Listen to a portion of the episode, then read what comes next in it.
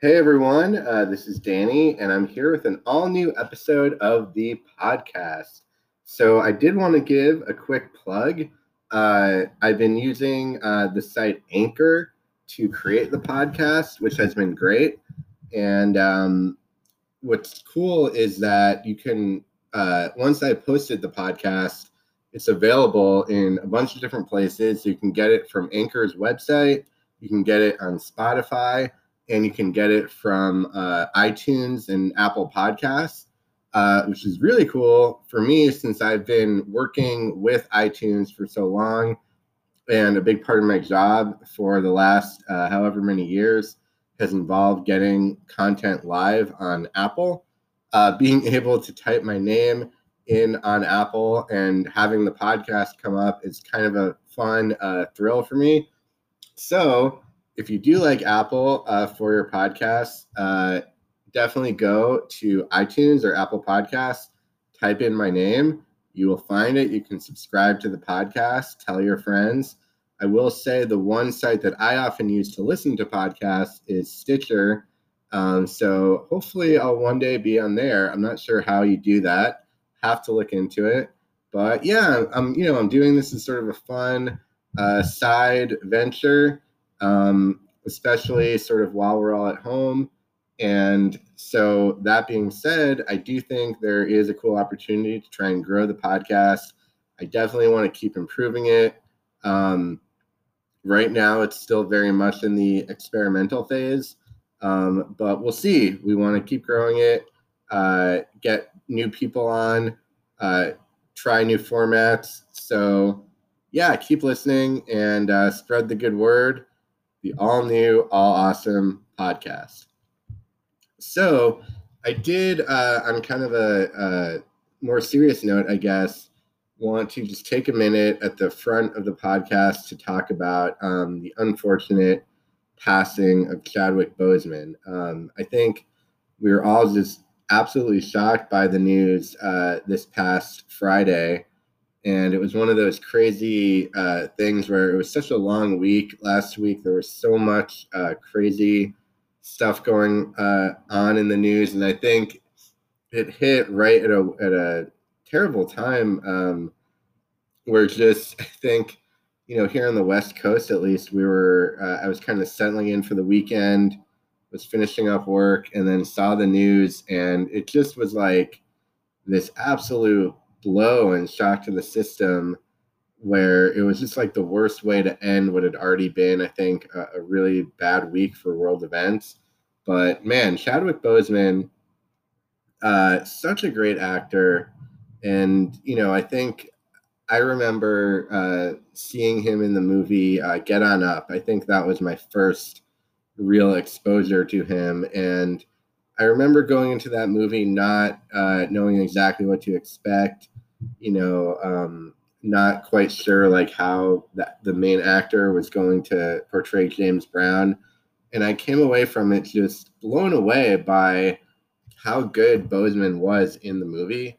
And you could tell that this guy was going to be really something special. Um, and then you know he's been he's been so good in everything he's done. I mean, unfortunately, his his career was so cut short. I mean, that's some of the the tragedy of this. But you know, you talk about Black Panther, and just such an iconic role. And you know, Marvel, as we all know, has done such a great job historically of casting you know, kind of the perfect actors in these big roles, in these iconic roles.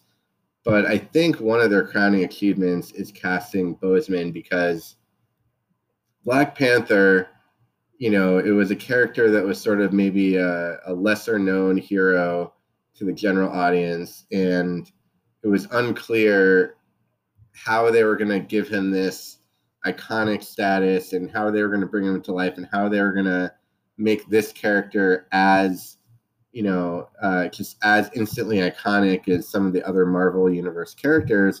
And I feel like from that first moment that we saw uh, T'Challa and Black Panther in uh, Civil War, you just knew that this was going to be something big. This was the start of something big, and man, I mean, seeing Black Panther through those MCU movies and then into the Black Panther movie, that character just became so larger than life and so iconic and so meaningful to so many people.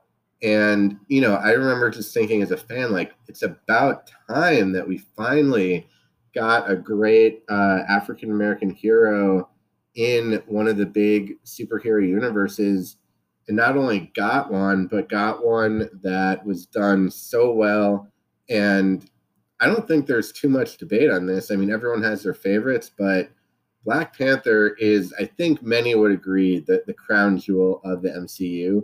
Um, you know, I have my own personal favorites uh, in, in you know in the universe, but Black Panther, I think, is the best actual movie at the the best actual Marvel movie, top to bottom it's the one movie I think that sort of just transcends the MCU and just in and of itself, it is uh, just such a weighty and epic and thought provoking movie. Um, it's no surprise that it was nominated for Oscars for Best Picture, um, that it won so many awards uh, throughout its life cycle. And then I think it's a movie I'm going to keep coming back to over the years I think that some of the MCU movies, you know, you sort of, um, you know, you've seen them once and you're good.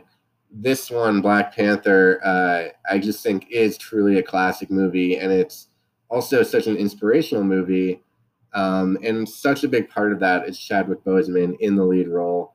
Um, he brought such a um, soulfulness and such a regalness and um, such a powerful portrayal of the character um, it really is a, a, a, unique and once in a lifetime performance in that kind of big blockbuster movie. And I think the fact that Boseman so embraced that character and so was, was so clearly kind of um, uh, respectful of the way that fans reacted to the character and so appreciative of the fans and did so much charity work and so much sort of visiting with kids and, and all this kind of stuff. I mean, it is one of those things where you almost it's hard to separate him from the character. And you know it sounds silly. He you know he played a fictional superhero but i think especially for kids that's so meaningful and so um you know those actors do take on this larger than life role. I don't know if there was an equivalent, uh, you know, for me when I was a kid, but I think it probably was the way that people in the generation before me thought of Christopher Reeves um, playing Superman, where the actor just so embodied the goodness and the heroism of that character that it's almost hard to separate. And, you know, Boseman, I think he was so good in every role he played 42, Get On Up, Marshall. Just recently um, in 5 Bloods, he had a smaller role but was great in that. Um, and and that I mean, man, that's one of my favorite movies. I think that's my favorite movie of the year so far.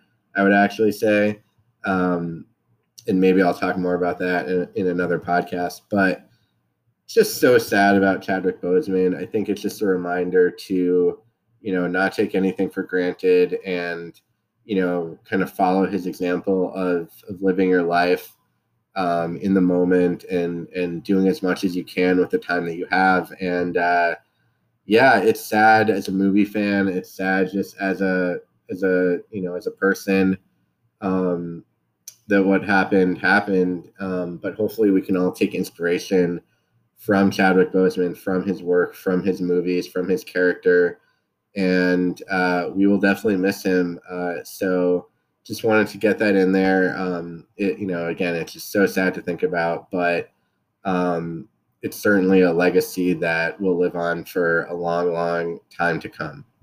So that's what I have to say about that. And I will be back in just a moment with uh, three things that I'm into this week. So stay tuned.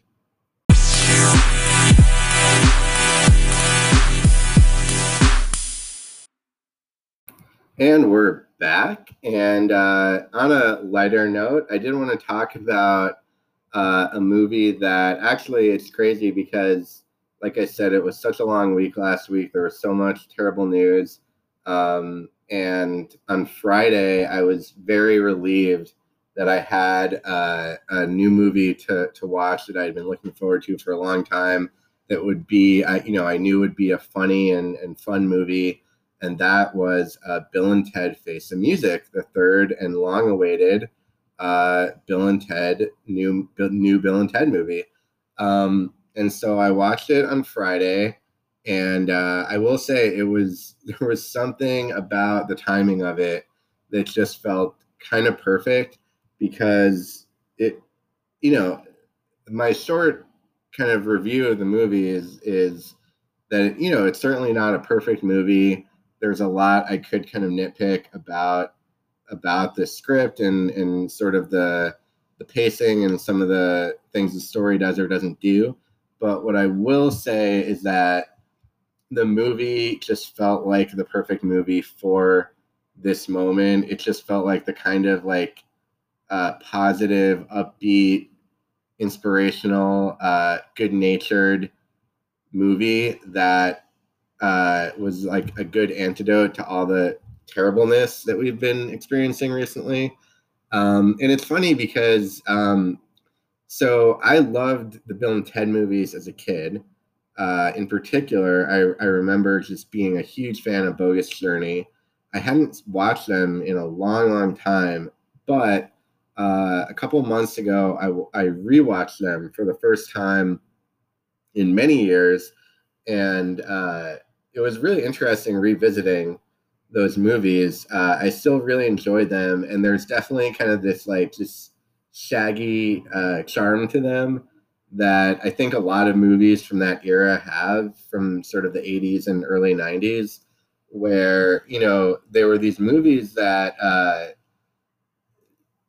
are kind of rough around the edges and don't have that same polish that a lot of big blockbuster movies and even uh, comedies do today. And they sort of were in that weird middle ground that you sort of had in that era where they were really for kids, but also went to some like weird uh, places and some had some like definitely questionable humor in them that maybe wasn't for kids.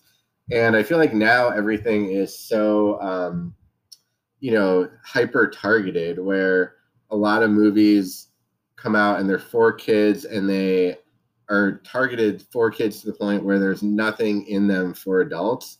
You know, you do obviously have like Pixar movies and things like that that have thematic depth, but in terms of like tonal uh, consistency, movies now tend to be very tonally consistent. They're very polished.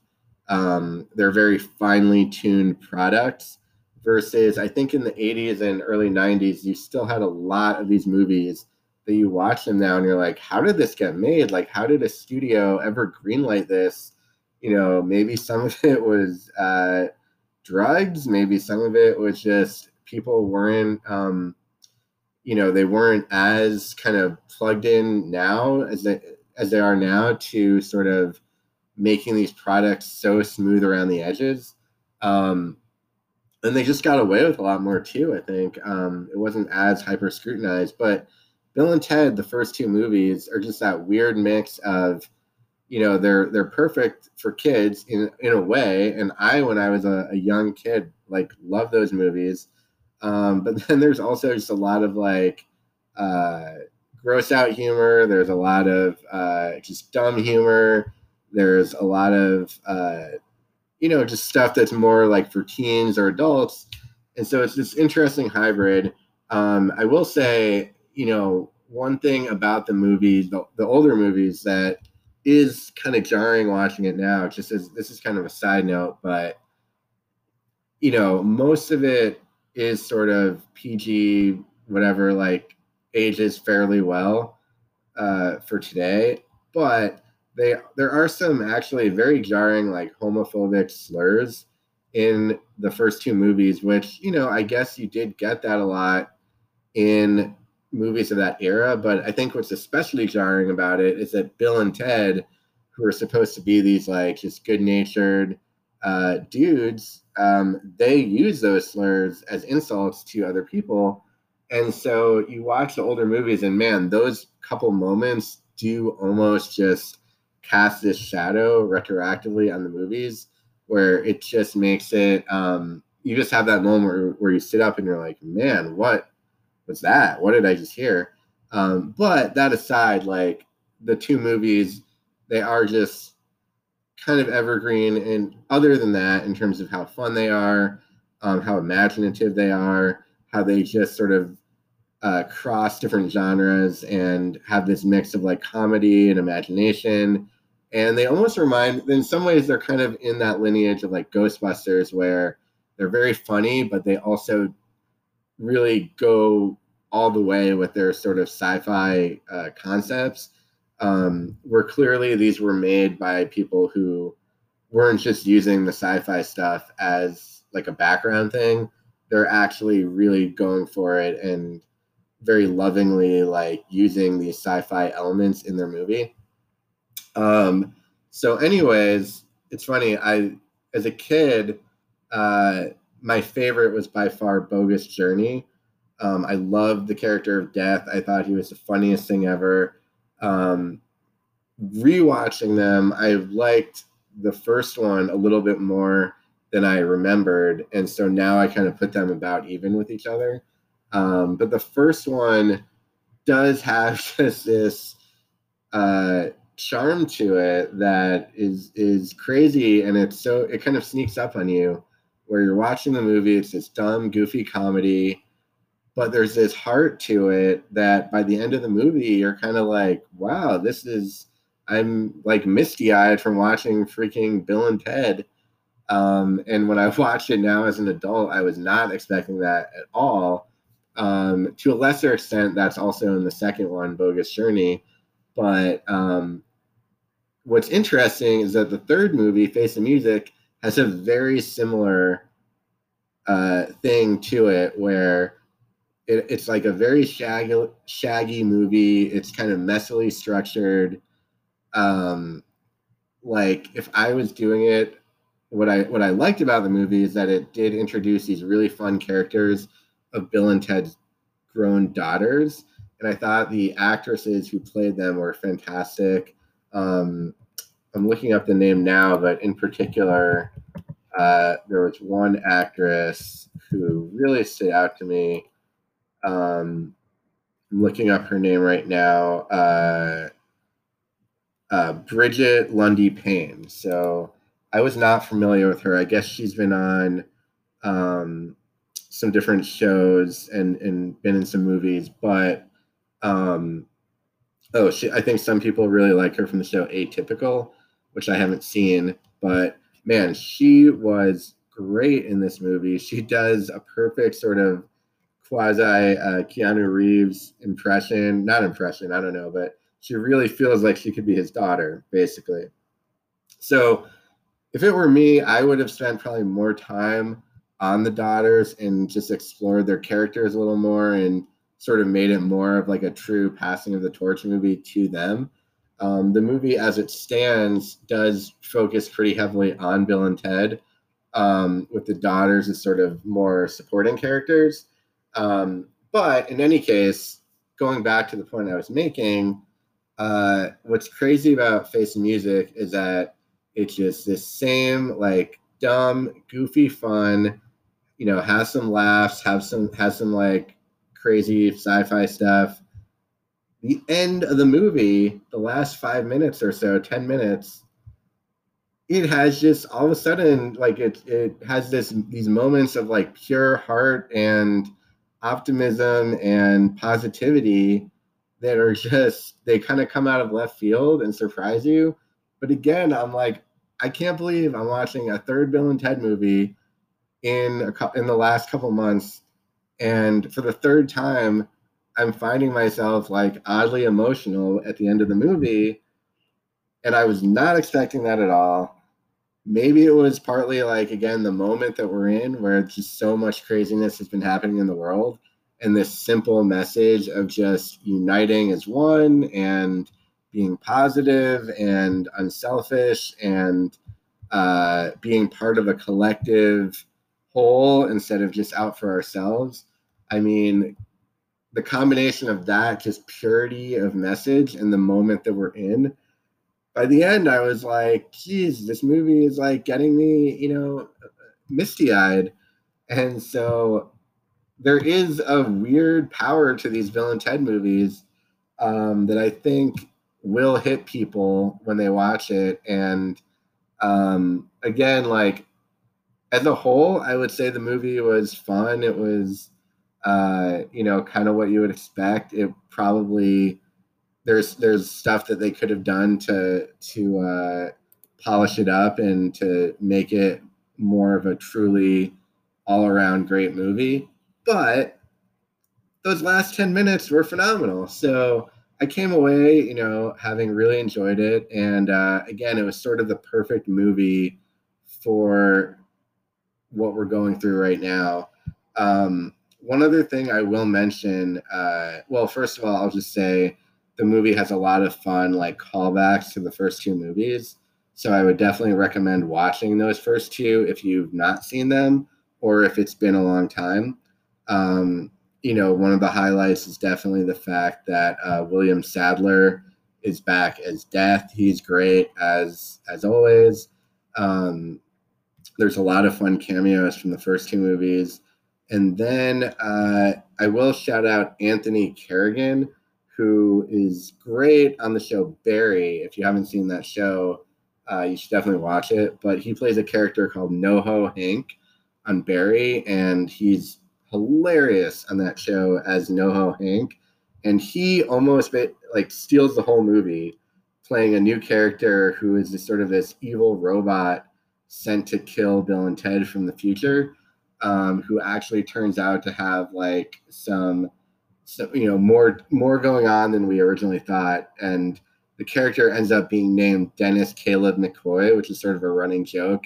Kind of a hilarious joke, I have to admit, that has grown on me the more I thought about it where you know the fact that this crazy robot has this very like mundane and kind of overly long name of Dennis Caleb McCoy is kind of hilarious and Anthony Carrigan just makes that character like way more than it would have been in in lesser hands so that was certainly one of the highlights and again the, the two daughters um, are really good Brigette Lundy-Paine, in particular as Billie uh, really great. Samara Weaving uh, as Thea is also pretty good.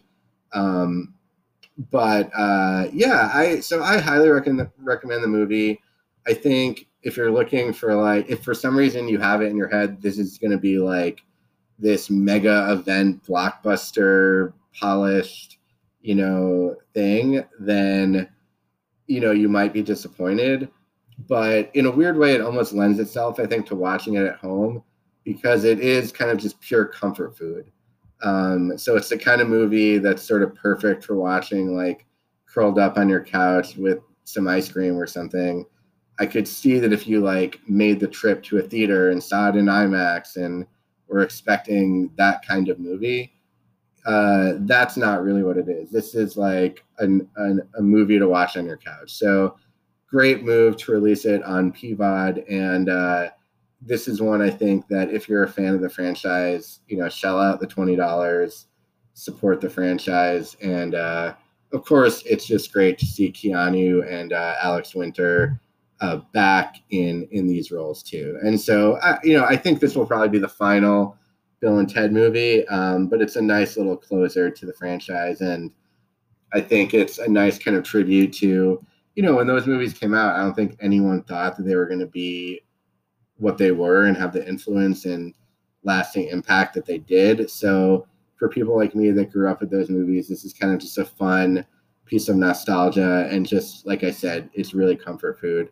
Um, and the last thing I'll say is just you know uh, I sort of made a, a, weekend of it and did like a whole uh, Keanu Con uh, marathon over the weekend of Keanu Reeves movies, some of which I had already seen, some I hadn't. Um, but yeah, that was a lot of fun, and this was like a fun way to kick it off. So, Bill and Ted Face the Music. uh, I do recommend it. It's great quarantine comfort food. And so that's all uh, I've got on that one. And I will be back with my second pick.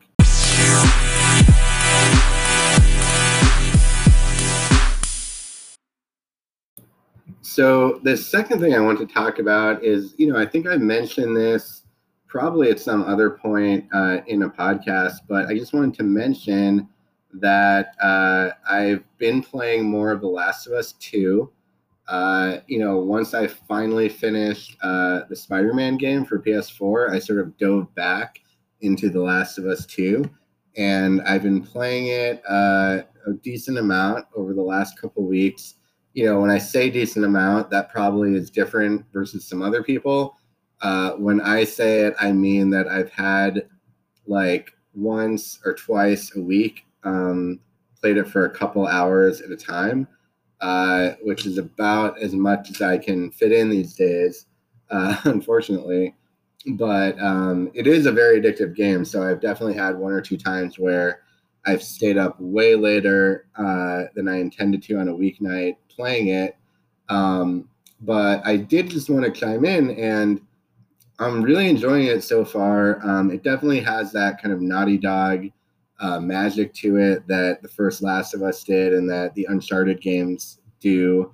Um, and, you know, just I'm still pretty early in the game, I think. So I still have a long, long way to go. But I, I will say that just uh, what I've seen so far, you know, the story and character stuff is just really gripping in a way that that Naughty Dog just seems to nail a lot of times.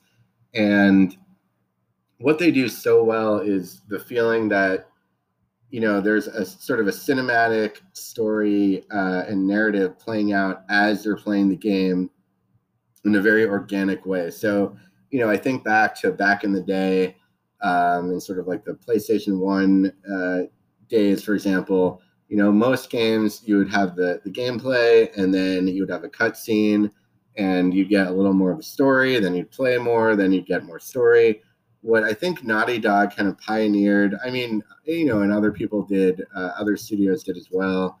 You know, you think about games like uh, Bioshock and Mass Effect, um, but I think Naughty Dog, to me, the quality of their writing is is probably the gold standard for these kinds of single player narrative games. Um, and what they also do is create just action scenes um, and sort of set pieces that are incredibly cinematic. Um, and they always have really compelling gameplay. Um, you know, I think about other games where uh, sometimes the gameplay can just feel, especially nowadays, it's very automated and like you're just sort of pressing buttons. What I admire about Naughty Dog is that a lot of their games, including this one, there's a lot of strategy to the gameplay, there's a lot of technique, um, and it's a good difficulty balance, in my opinion, where it's very it can be very challenging, but it's not ridiculously challenging in the way that like the Souls games are, you know, those kinds of things. Um, so for me, it's a really good balance. Um, and they just they just nail these like little character moments. Um, just to give you an example, I got to again, this is pretty early in the game, but I got to a part where you're in sort of uh, you know this post-apocalyptic Seattle, and you're exploring, and you have to find different things within the downtown Seattle area. And the game sort of opens up and becomes kind of this mini open world type scenario where you can sort of explore this very large area of Seattle um, at your own pace and go where you want to. A lot of the game is more linear, um, but this part has this sort of open world feel to it and you're kind of wandering around trying to see where you can find things, where you should go. And one of the buildings that you walk into, as you walk inside, it becomes apparent that it is a synagogue. And, uh, you know, as someone who is Jewish, it's definitely not something you see very often in a video game. Uh, I can probably count on one hand the amount of Jewish uh, references or, um, you know, Jewish uh, themes in any video game narrative that I've seen. Um, and what's interesting about Last of Us too is that this character Dina, who is sort of one of the main supporting characters, if not kind of the co-main character of the game, um, she's accompanying uh, Ellie, the main character uh, from the first game, now also the main character in this game, uh, on this part of her journey. And this character, Dina, is Jewish. And so as you go into the synagogue, you get these little commentaries and dialogue moments between Ellie and Dina, where Dina is sort of explaining uh, her Judaism and and what her family believed and how she grew up with Judaism and how they you know practice it even once the apocalypse hit. Um, and it's it's all kind of just these fascinating little bits of of lore for the characters and backstory for the characters And a lot of games try to do this stuff, but in a lot of games, I think this kind of uh, world building just feels a little bit tacked on, and it's kind of there just to be there for the sake of having all these, um, you know, bits of lore in the game that that people will kind of accumulate. But in The Last of Us, as with other Naughty Dog uh, games, it feels so orga- so organic, and it's just so well written and voice acted that it's just these great little moments. And, you know, I think of it as a writer where, you know, you're playing The Last of Us 2 and you're seeing this narrative where you've got a main character in Ellie who is, uh, you know, LGBTQ, uh, you know, who's a gay character. You've got this character, Dina, who is Jewish, who's gay, and they're in a relationship together. Um, and there's just a lot of stuff that even you know mainstream tv shows and movies are not really doing uh, and so again i kind of talked about this i think maybe the other week when i talked about uh, high score the video game docu-series on netflix but i think about games and sometimes there is that reputation from certain that comes from some of the you know more backward segments of of the gamer world where that that gaming is you know for very specific demographics. It's for you know young males and boys and maybe white males. Um, but i do think there's a lot going on in gaming that is just so impressive to me in terms of diversity and representation. Um, so it's really cool i think. And that aside, I mean, again, Last of Us 2, just the sense of dread and tension that the game builds up, um, you know, it's sort of carried over from the first game where they create these scenarios where there's these, you know, zombies walking around.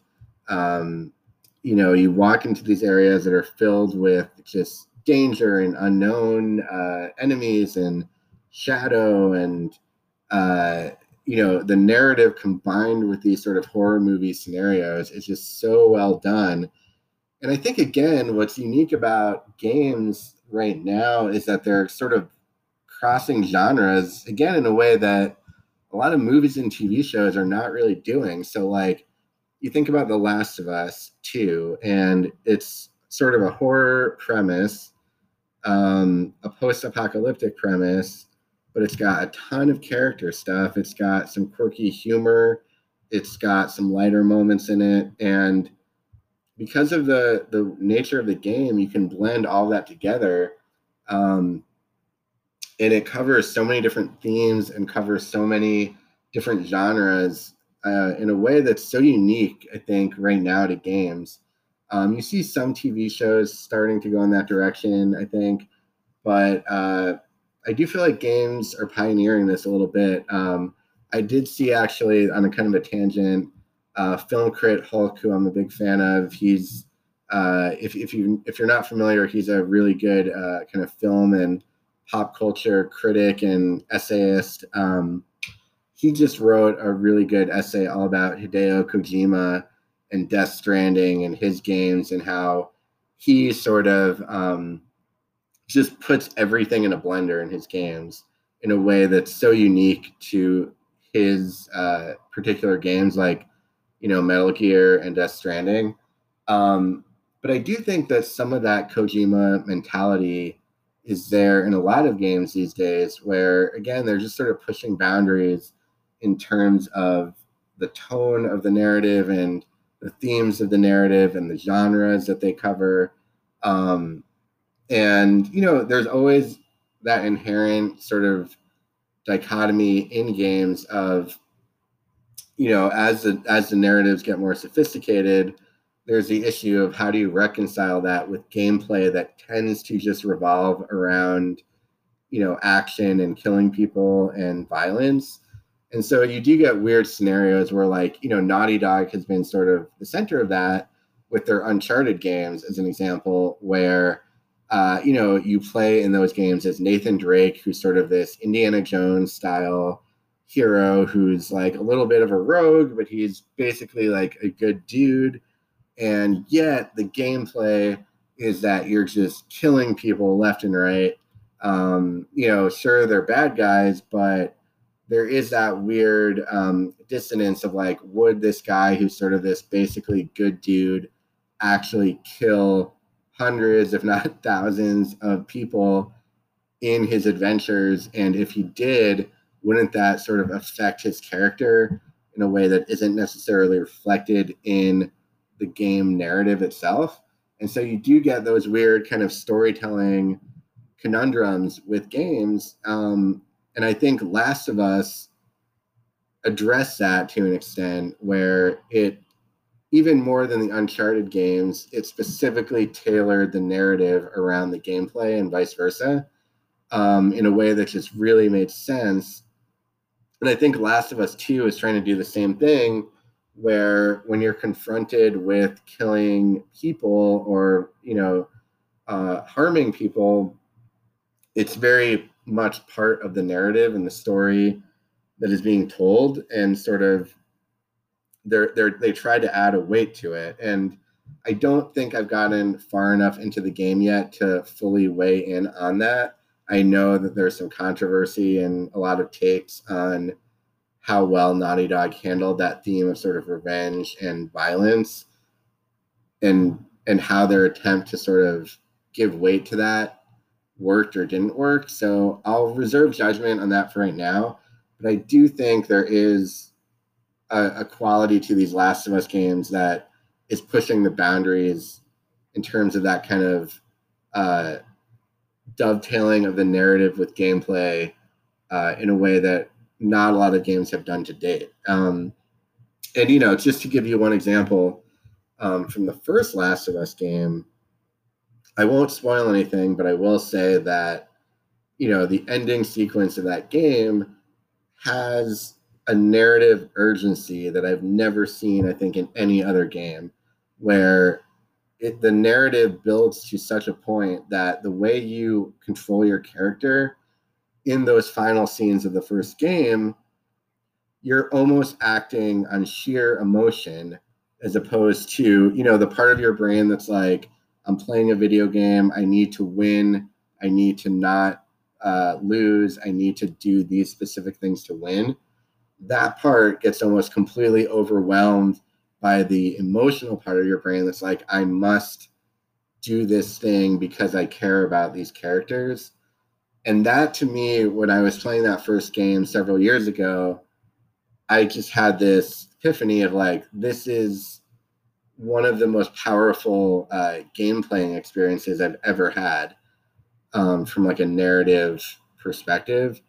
And i think already playing last of us 2 there's a lot of moments that seem to uh, have a similar kind of effect to them and again, you know, I'm still very early in the game. I think I'll have a lot more to say once I actually uh, get to the end, which at the rate I'm going might take me a while. But I did just want to kind of chime in and say that now that I'm several hours into the game, really enjoying it so far. And I do give Naughty Dog a ton of credit because to me, they just kind of continually raise the bar for storytelling uh, in games, which is something that I've always been fascinated with. So, Last of Us 2, you don't need me to tell you, but it's just an incredible game from what I've played so far. And I'm very excited to keep playing it. Hopefully, we have a long weekend coming up. Uh, I'll have some time to dig in uh, even further.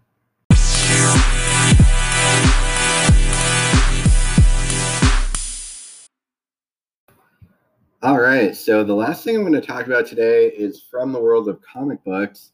And it's a DC comic that I've been really enjoying that just came out with its final issue. It was planned uh, as a mini series. So it's only, I think, uh, uh four uh, parts, I believe.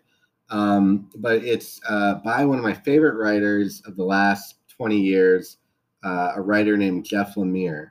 And Jeff Lemire um, has done so many great comics over the years for DC, for uh, Image. Uh, he wrote uh, one of my favorite comics ever, which is, I think, what put him kind of on the map for me.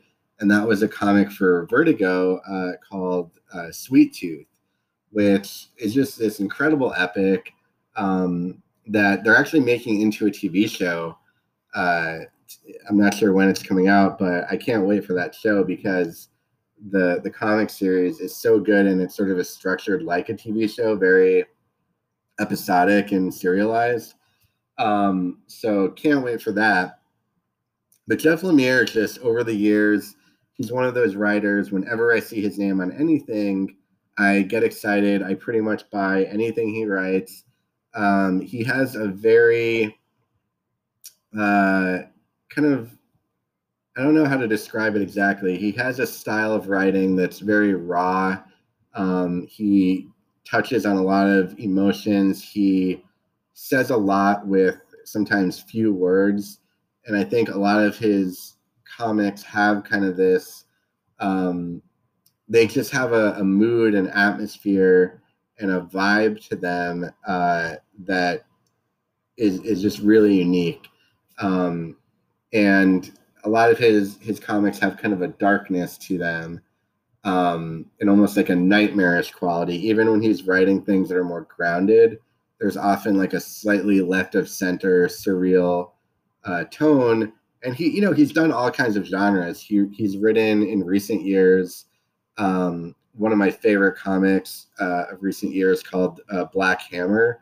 That's sort of a quirky um, kind of deconstruction of superheroes. Uh, he's written uh, a, comic called Royal City that's a more grounded sort of look at a family that's disintegrating, but with a bit of a, a supernatural element to it. Um, and the, what I want to talk about now is a comic that again just finished up for DC called uh, the question. The question uh, the Death of Vic Sage. And so this is a comic about the classic uh, DC Comics character, The Question.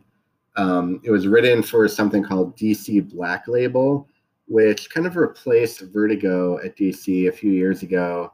Um, so basically, it's kind of an imprint within DC for stories about DC Comics characters that are a little more R rated, uh, more adult oriented not necessarily in sort of the main continuity of of the other DC comics. Um, so it's a good venue for someone like Lemire uh, to do sort of a more mature, uh, more nuanced, more adult take on this character. And the question is definitely a character that lends himself to that sort of take. Um, you know, some background on the question uh, so the question was originally a character from a company called Charlton Comics that existed, um, I believe, like kind of their heyday was the 60s, um, 50s, 60s, I believe. Um, and they had all kinds of characters like the Question, uh, Peacemaker, uh, Blue Beetle, um, Captain Atom, the uh, a bunch more that eventually Charlton got um, bought by DC, I believe in the in the seventies. Um, and what happened was the characters then uh, became part of the DC universe, and actually many of them became very beloved characters within DC. Uh, one interesting side note is that um, if you know Watchmen by Alan Moore, the comic book, Watchmen was originally going to be a series about these Charlton characters. Eventually, when it was sort of realized that Alan Moore was going to do this crazy deconstruction, uh, very mature, uh, you know, risky take, on the characters, it was decided that he wouldn't actually use those characters. And so all the characters in Watchmen that he does use are sort of uh, slightly modified versions of uh, the Charlton characters. So um, the question became Rorschach. And so you can see there's a lot of visual and kind of character similarities between the question and Rorschach from Watchmen. Uh, Captain Atom became Dr. Manhattan uh, Blue Beetle became Night Owl, and so on. And so, very interesting tangent there. But the question was originally created uh, by Steve Ditko, who is a legendary comics creator. Uh, many know him probably best as uh, the co-creator of Spider-Man, and one of the best artists, uh, you know, ever. If you look at those early Spider-Man comics with Stan Lee, there was just incredible artwork from Ditko. But uh, Ditko was very um, into like philosophy. Um, he was very into sort of um, these characters that kind of pushed the boundaries a little bit and had a lot of philosophical, new agey sort of beliefs.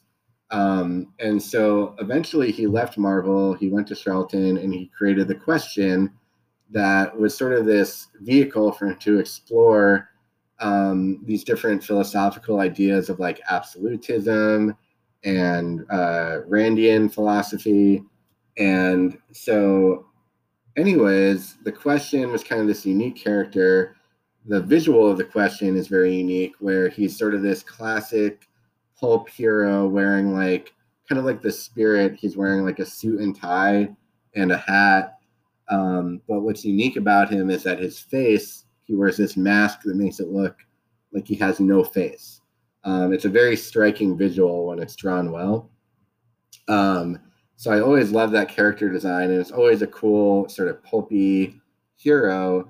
Um, but then I think what really put the question in sort of cult classic status for a lot of people was in the uh, 80s and I believe kind of through the early 90s uh, there was a, a, a revival of the question for DC once they own the character that was written by the legendary uh, Denny O'Neil. And uh, of course, I talked about in a previous podcast how, you know, sadly, Denny O'Neil recently passed away. Uh, he was a legend in the industry. He wrote a lot of my favorite comics ever. He wrote a lot of the best comics ever. And, um, you know, his work on the question was very beloved it was just like really cool pulpy um, fun superhero action it had a lot of like martial arts elements to it and it introduced a lot of like very beloved dc characters like lady shiva and uh, it had richard dragon and bronze tiger and a lot of these characters who kind of form this sort of uh, martial arts universe within the dc comics universe and have gone on to become very prominent characters over the years in DC. Um, and so, you know, what Denny O'Neil did really well is he created this sort of like action adventure, pulp mystery uh, sort of universe, his own little kind of universe within DC. And a lot of people really loved the question from that. So, in any case, the question has had all different incarnations over the years um, Greg Rucka in the last uh, like two decades has sort of created a second version of the question that is uh, spun out from Batman comics. So if you know the Batman world at all, uh, in the comic books, Renee Montoya, uh, who was sort of a, a police woman for the uh, Gotham City Police Department, at one point in these comics written by Greg Rucka, she becomes mentored by the original question, Vic Sage, and becomes a new version of the question. Um, so the character has lived on in different incarnations, but this new series by Lemire, um, it sort of goes back to the original Vic Sage version of the question. But what it does is it sort of embraces the character's history of being in a lot of these more kind of left of center um, sort of philosophical, um, questioning reality type of stories. And like I said, it's called uh, The Deaths of Vic Sage. And it's basically about, you know, Vic Sage is sort of um, dealing with, he historically, he lives in this city called Hub City. Um, and he's dealing with all this corruption happening in Hub City, very reminiscent of sort of what's going on now in the real world. But he can't quite um, go into action as a question because he's also dealing with this sort of crisis, uh, this personality crisis, trying to figure out who he is, who he, you know, what his history has been. And as part of that, each issue of the series kind of has this flashback to a different, you know, life of Vic Sage. So there's one issue that takes place in the Old West where there's a version of the question that's sort of a an Old West, you know, pulp hero. There's one version that's in kind of the 50s. Um, and it and it goes through these different incarnations. And Lemire just does a great job with it. Um, he he makes each issue into kind of a standalone story that ties into the larger whole. He uh, sort of weaves it together very elegantly, and he creates, as he tends to do, this very just surreal, dreamlike uh, atmosphere and mood and vibe to the comic that makes it very mesmerizing and very uh, immersive to read. And also, a nice little treat is that the comic is drawn by a legendary artist, uh, Denys Cowan, who I actually mentioned the other week when I talked about uh, the revival of Milestone comics for DC. Um, but Denys Cowan, he's been around forever. And one of the things that really put him on the map was drawing that run of the question in the 80s by Dennis O'Neil. Um, and so it's cool to see such a legendary artist of the character back doing the character in in a way that really suits the story because Cowan tends to be good at doing these sort of surreal, um, moody type of stories. So really good fit. And yeah, I enjoyed the story a lot. Um, if you like the character, you may have seen him on like the animated series where he's appeared. Um, you might be interested in him through Watchmen. Um, I would definitely check out uh, the book. Also, if you just like Jeff Lemire, if you've read any of his other stuff, definitely check out the book. Um, but yeah, I liked it a lot. I always have loved this character. I always have wished for him to have like a more prominent uh, place in sort of the the DC Comics world. And uh, I feel like again, the the fun of the character is that historically he's been used to kind of tell much more heady stories than your typical superhero story. Um, you know, as a character that tends to explore a lot of very philosophical ideas and questions of reality versus fiction and reality versus unreality. And, anyways, there's a lot of fun stuff you can do with a question story. So, definitely recommend it. So, that's all I've got for this week. Like I said, keep listening to the podcast, tell your friends, and I will be back more, uh, with more next week. Thank you.